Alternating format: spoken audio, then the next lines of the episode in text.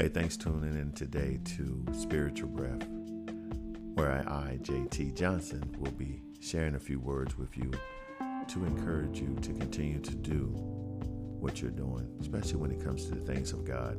I know in times such as this, it becomes a little challenging. Things are not as easy what it used to be, and being trapped up in the house, not be able to go out to um, just get a break from the monotonous of being locked in the house becomes a little more challenging than it did when you were free to go. I want to encourage you all to take full opportunity of this, especially if you're staying in the house and you have some time to yourself. I want you to get a little deeper in your prayer time. Yeah, prayer time, where you can sit back and have that conversation with God in hopes that He would educate you on some of the things that need to be done to strengthen your spiritual walk. And with that being said, I want to talk about what I call strategic praying.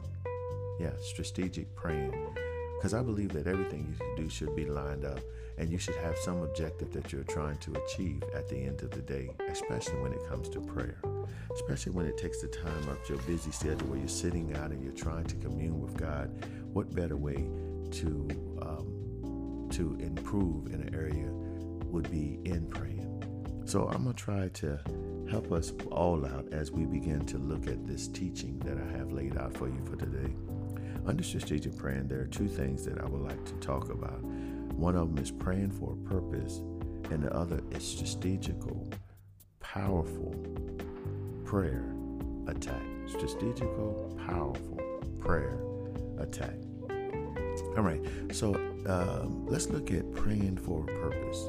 As I mentioned in, in the lead of this, is that you should have some objective when praying. I don't believe you just get up there and just say, Lord, just bless me.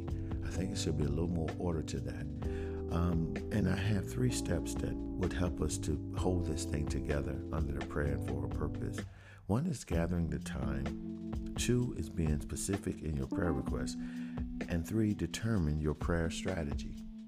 You know, a, a lot of times when we're praying, don't get me wrong, I'm not saying that you're praying wrong, but I want you to pray for purpose, meaning that you have to find a set time to pray.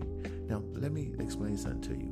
If you really want to get technical and, and, and, and be uh, see a little more beneficial in your prayer, here's some of the things that I think would help. I, I know it helped me.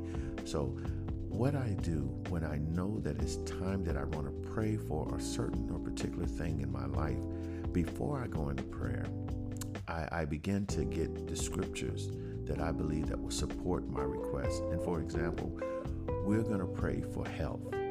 That's it's an easy one to do. I don't want to go into money. I'm just going to use health. And you want to pray health for yourself or your family members or someone else.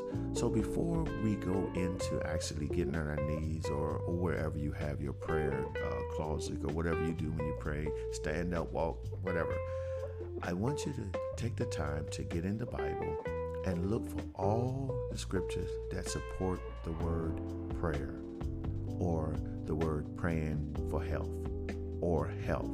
Those three things I want you to go and find scriptures that surround around the health issue and how to pray for those things.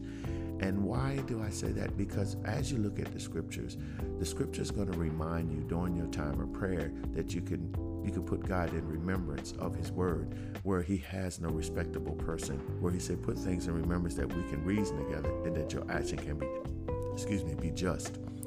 Here you're sitting there and you have all the scriptures that are supporting your reason for prayer. So it's going to come in place when we're talking about being specific in your prayer request. But before we get there, after we got all the scriptures together and, and, and orchestrate of how we're going to pray, if we're praying not only for ourselves, then we want to have those people's names uh, listed down with these scriptures. Or if it's just for yourself, have the issues that you want to be praying about, those things you want to bring out when we start being specific. Right now, we want to make sure that the atmosphere is set for this. So once you have all the, the literature that you need uh, before going in prayer, because remember, we're talking about strategic prayer. I want you to sit back and think about a place where you can have about 30 minutes of uninterrupted prayer time. I mean, where you're not going to have someone bothering you when you go into prayer. You're going to set a time where you can cut off your phones, your TVs, and, and isolate yourself from, from away from people I know that's kind of hard when you have a full family, especially in a time like this where everybody's home. But you might can go shut up in your bathroom or in your closet or in your bedroom and have these 30 minutes or 20 minutes or 10 minutes where you begin to seek God about the betterment of the issues that you're about to bring before Him. Now that you have a set that time, maybe you need to go and tell people in your house that you're going into your your room and not to be disturbed. If anybody call, tell them I will, um, you know, reach back to them later. Make sure you cut the phones off in your room. You have your house phone or your cell phones. Cut all that off. Cut the TV off, so that you can focus your full time into making sure that you you you hit the, the points that you have written down. So once that's been been said and you know what you want to address, put in your mind that one thing's going to happen at the end of this conversation. There will be a win-win moment.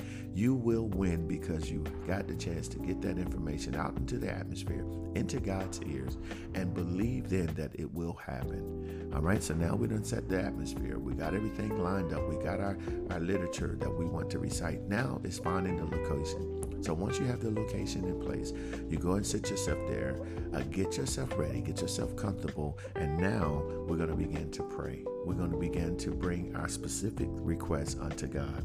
So, as I've shown you, you have to be able to first set the atmosphere in your prayer where the Holy Ghost is welcome, where God is at a place to hear you. So, why not start off by repenting first? Repent for all the things that you may or may not done, knowingly and unknowing. Make sure you have a clean slate. Ask God for forgiveness of anything that you said or done that may have stopped Him or limited Him from having some feedback given unto you because you need to have a clean slate before requesting God of anything. So, start off by saying, Lord, you know, I give you thanks for giving me the ability to have this time with you, that I know that you can be in the midst and hear my voice. But before we go any further, God, forgive me for all the things that I've said or done that are not like you, things and actions that I've been disobedient for, or something that would hinder you from hearing me right now.